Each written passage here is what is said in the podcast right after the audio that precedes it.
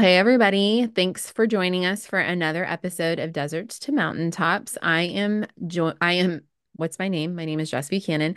I am the founder of Soul Speak Press, and which is a boutique independent publishing company for women who've been through something, now they know something, and they want to teach us something. And I am joined here today by one of our contributing authors, Viviauna, who um, has just brilliantly accepted herself and written a gorgeous chapter that I'm so, so excited for her to share with you today uh, of her Deserts to Mountaintops uh, journey, and then a little bit about the writing process. Viviauna, welcome.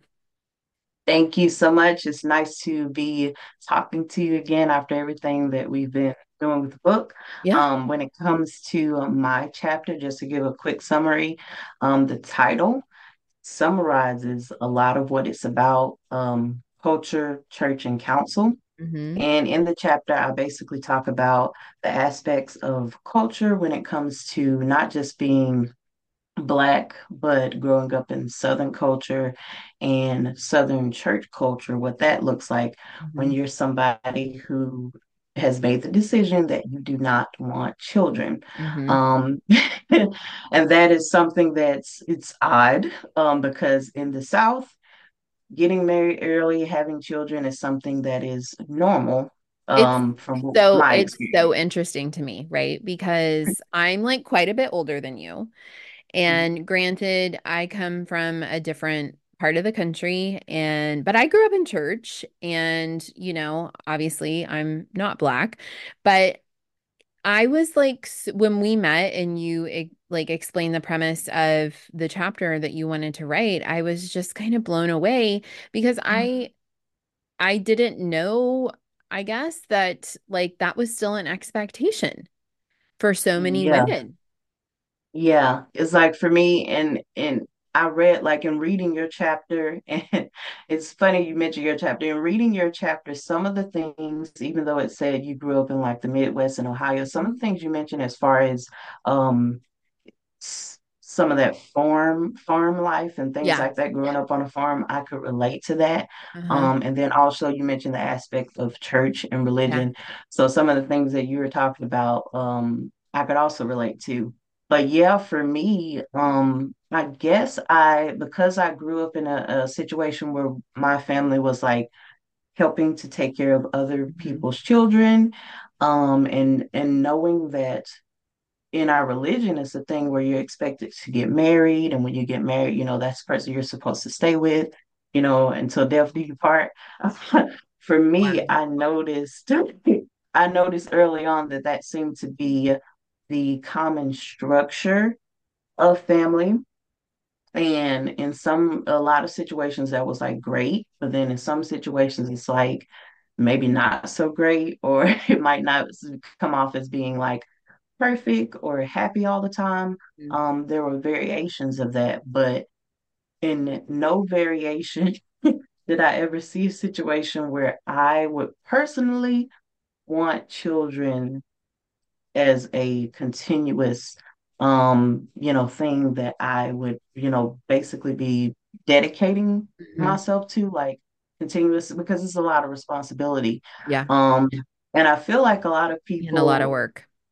Yeah, yeah, and I feel like a lot of people, because of that, um, because of the expectation to have children is is like so heavy in Southern culture, and I feel like in our church's culture, I feel like a lot of people don't really, especially women, they don't really have the time to really think about like, is this what I want? Because it's like Of course it's like yeah, it's like everybody wants that. Um, and even like historically, I talk about this with my cousin, going back to the days of kings and queens, it's hmm been something that that was your purpose Yeah. as a woman who was to have children. And if you couldn't, it could li literally be a life or death situation for you. Yeah. So you better make that happen. Well, and here's the thing that I'm wondering that I'm sure any listener is going to be wondering, like, what happens in that culture when you can't, when it's not in the cards for you? Yeah, and see that's that's something that I've been like I've talked about with um like I'm in child-free groups and things like that, and we've all had experiences personally, or we've heard of uh different experiences where a person for whatever reason, like they can't have children. It's like a biological hmm thing or infertility thing. Yeah. And somebody who read my chapter actually, like, they sent me back a um, feedback about how they've had the personal experience. They say, I want children, but they say, you know, not right now. hmm And there's a situation where they're like, well, you know, people are saying, well, you're not going to get any younger. Like, when hmm when are you going to give like some grandchildren? And it's like one of the things we were talking about is like, well, you know, everybody biologically can't have children sometimes, and you'll have these people m- mention it, and then it's like it's an awkward situation for the woman that she has to Yeah. Well, explain it's or be painful. in yeah, because it's like there's people who've had miscarriages and they've had them more than once and they've Mhm. had them over and over and they want children, but they can't. And then when you bring those that topic up in a public setting, Mhm. it's like what I, I feel like people don't think about what that does to the person, like when they have to say, Oh, well, I've, you know, I've had infertility issues, like something very personal. Right. But now they're having to explain that to everybody. So you write about choosing to be childless as a form of self-acceptance. Yeah. So tell us, I mean, you've given us a good foundation on like your origin and and where you come from and why that is so counterculture, but also, you know, like what does it feel like to then be so public about your choice to remain childless in that context? It feels like it'd be like a constant battle, Mhm. a constant battle that you're not even asking for. Mhm. Um, meaning that um, when that topic comes up, because it is gonna come up, um, because you're like I said, you're in the South. That's like something that people ask you, along with like your career goals and oh, you know, um, what are you doing in school? You know, Mhm. where are you working now? That's gonna come up um, and so with that, it feels like when you mention that, people are like, oh, well, you're still young. I've been still young since I was seven all the way up to 33 now. It's like people keep saying that. And I'm like, do I have to be 90 for people to like stop saying that? it. Yeah. Yeah, because that's the first thing they say. So it feels like a constant battle with most people, um, because they they just can't accept it. They can't put their mind around like like why wouldn't you want children? Like it's the best thing in the world. And like it's almost like everybody else is doing it, so you should Right. too. That's not what they say, but that's the uh feeling you get like it's like just because everybody else does this, it doesn't mean that that's like a one size fits all. So it is kind of like a constant battle because in my experience and in experiences of others who have made this choice, it's rarely a situation where a person says, "Oh, okay, I totally understand that," and then just leave it alone. like that Wow. rarely ever happens. Wow. Um, and like I mentioned in my chapter, my mother and the conversation we had around that was like the, you know, the first one where that was a situation where it's like, okay, well, you don't have to. hmm But after that, it just seems like a thing, like it went down here from there, meaning that every time someone hears it, it's like, oh, you'll change your mind. You just haven't met the right man yet, you know, Yeah. stuff like that. But it's Yeah. like, it hasn't No. changed. And it won't change. And it won't change. Right. right. So let's talk a little bit then, pivot a little bit to the writing process and what that has been like for you. So the writing process, I remember when I first heard that I would be a part of this project, um, the the first draft was super, I feel like it was easy to write because that quote that my mother has been saying to us ever since we were little, me and my cousins, never put in writing what you don't want the whole world to see. I was like, that has to be Mm. my hook because that is literally it encap it like it encompasses like everything I feel like you're scared to do when it comes to a topic Yep. like this. Um, so yeah, that was like I knew that would be like at the top.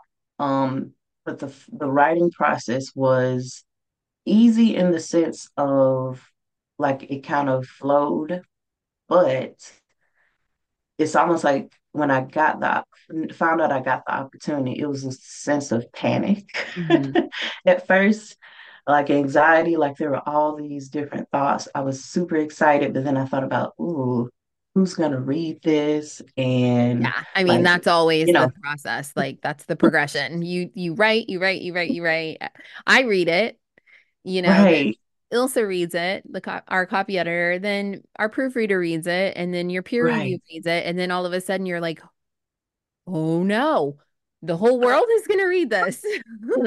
Yeah, and I remember talking to somebody at the launch about like that was I, I was so glad that I wasn't the only one who felt like that, but they were Yeah, like talking about that same shared experience of like, ooh, who's gonna read? It's exciting, but who's gonna read it? And for me, my who's gonna read it is, um, you know, people they know that writing has been a dream of mine. They know that I write um frequently. Um, and people are always asking, like, you know, what what are you working on as far as writing? But I wanted to make sure that my chapter wasn't a thing of like making people feel like, you know, I'm just picking on people or oh I'm just doing this to like uh you know hurt somebody's feelings because that wasn't my goal but I I knew that in order to write truthfully and authentically some people would not accept it and I had to be fine with that. yeah, I had to like you know get over myself and my I, my cousin she basically told me that she was like you know if they don't like it you know so what it's what you feel. You if you don't write what you feel it's like what's the point? It's not authentic. So between her and you know talking to somebody who you know she writes as well we have like the same major uh, and some some things as far as the psychological aspects of it she really understands it. So being able to talk to her that helped me to get over myself just write, like hmm just, you know, write and then kind of let the words flow. So the first draft was um easy after that. hmm And then after like having your comments, it really helped me to uh show, don't tell. Yes, I always say put that on my tombstone. Show me, don't tell me. Yeah, it really helped me to. I love the fact that in writing this, um, because with my background being like academic, I've written fiction. Like that's my, as a writer, that's my personal favorite genre is fiction, where you can create your own worlds. And then academically, like with research, it's like, you know, cite your sources and stuff that I tell my students. But writing a memoir was a different um playing field than I had been used to so I like the fact that I was able to get that experience of of knowing like that I need to change the some of my my speech and the vernacular of it. Like I remember one part where you said, um, this sounds too technical hmm in there. Like that was one of my notes. So it really helped me being able to see those notes and then kind of, you know, wrap my mind around like what do I need to do to change it. Um, you said give an example of this. So that whole section about the woman um and saying something about oh my son does this and he Yeah, does this trying that to whole section. trying to fix you up. yeah trying to yeah and then uh, it's like oh he wants a lot of grandbaby I want a lot of grandbabies like so that whole section came from you saying give an example from this. I was like okay. Yeah, I have an example. So yeah. yeah the writing process was uh, a different playing field as far as like the second draft and then the last draft figuring out like what to leave out uh what parts were the most important um what parts um need more like what parts will be basically good takeaways hmm because I remember early on you said when you get down to the Yeah. bottom what takeaways do you want to have? So I had an idea of that, but yeah, that last, I feel like the last draft was probably hmm like the hardest of figuring out what Yeah. to eliminate. And um, something I remember, and I told one of the other writers that you mentioned is um, you'll have that for another story. So I Yeah. like uh, Yeah. Not everything goes into this one part. You know, that's the thing about memoir. Two things that you said. uh, Like the first thing is it's just a slice, you right, know, and the and writing a chapter is just a slice of a slice. So it's not everything. Right. And the second thing is that when you want to write really good memoir, which we all hope to, you have to write as if no one's going to read it first. Right. Yeah. You just have to Right. empty it all out as if you're the only one who's ever going to read this and then go Right. over it and refine it and refine it. And yeah, you in particular, there were there was a whole lot of back and forth towards that last that last draft with uh, the copy editor too, because the, you were very um like very attached, I think, to how a, a- some things needed to be stated for accuracy. And we always try to do that as memoir writers for sure. Um, so I I appreciate that about you and your attention to detail because that helps us, you know, um, to make Yeah. sure that we're presenting the best possible uh creation. Um, but Right. yeah, yeah, and you stuck to your guns for sure. Yeah, like I wanted, I was like, oh, I don't want to be the difficult, No, no, no, no. Hey, no, you got it. You got to get it right. And that's the I, that's the attitude we always take is like we'll get it right. Like we'll just keep going back to the drawing board until we get it right. Like that's just how this is sometimes. So, Yeah, and I I knew like who like I knew like my college professors would be reading this, my students would be reading reading this. Um, you know, some people, of course, in my church would be reading this. So I just wanted, and I know that I talked about it in my chapter, like the importance of language. So, um, something that you mentioned that I love is the fact that you you you said in the editing process, we want to make sure that it captures your voice and mhm. that sounds like you. And um, after I had somebody send me a voice text and they said, Viviauna, they they said, I am laughing like so hard right now. They said, I she said, I don't know how to explain it. She said, but it's almost like I could hear your voice. That is the highest compliment after somebody reads something you've written. She made me feel so special. She's like, I can hear your voice saying these words. She said, and I Oh, am laughing like so hard. She said, That's so Viviauna. So oh, when she said, I said, I am so happy to hear that because that was like one of my goals is making Yeah. sure that it's, you know, reads like I talked. Yeah. Um, you know, those stories and things like that would, you know, would sound like I'm talking to somebody in Yeah. person in real time. So yeah, um, I think the feedback on the chapter, like as as nervous as you could be, the feedback on the chapter has been like really like a breath of fresh air Mm, when it comes to people being able to read the finished yeah. work. So Yeah. it's been awesome. Good. I love that. I'm so happy. I'm so happy to hear that. Um, so what's next for you?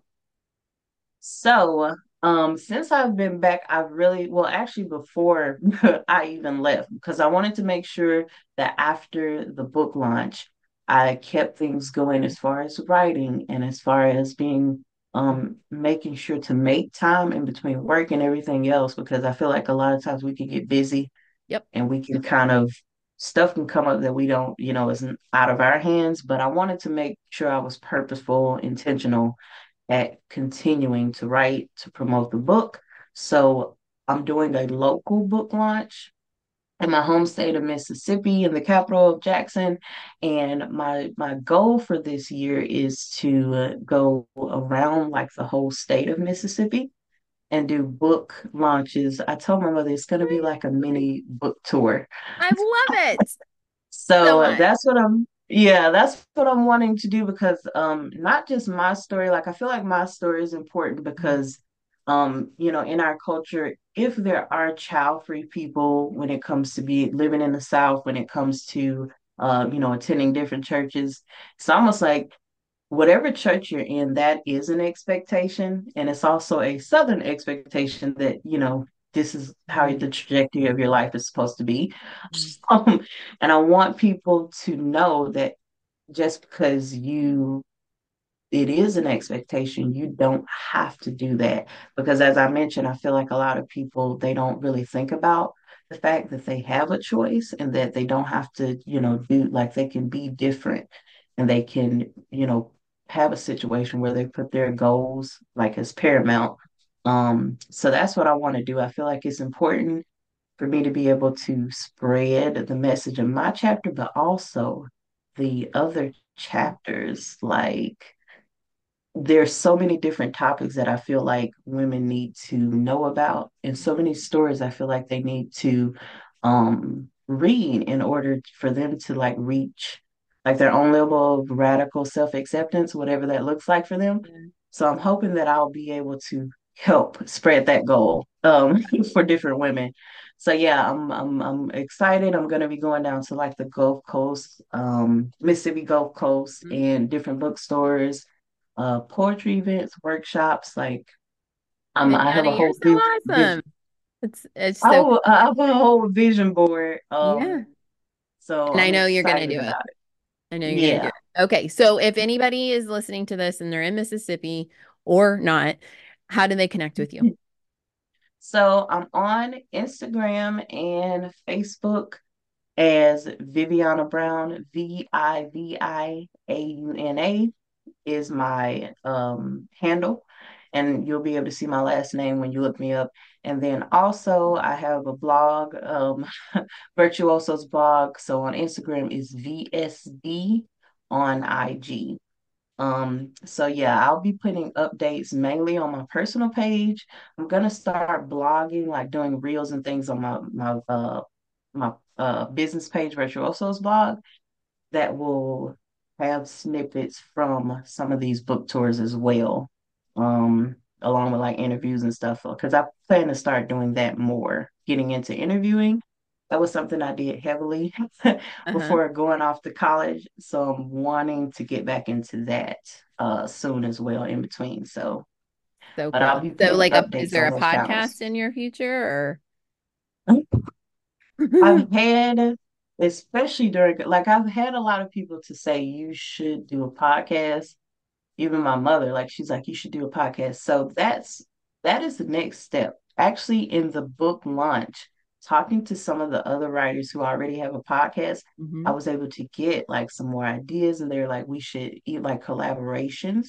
They're like, we should collaborate. I want to have you on my page. Like, we can do uh, different projects together. So I love the fact that already we're thinking about like next steps of collaborating with each other and helping each other to like reach those goals. So I definitely want to do a podcast um because I feel like uh creatively I want to connect with other creatives, what I call virtuosos, people who are doing something new, um doing something like out of the box. So that's my next goal as well.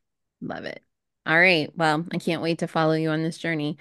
And I just want to say you're a blessing. You've been such Thank a you, you're a gem and I've enjoyed working with you so much. Thank you so much for your time and coming on the show. Thank you so much. I appreciate it.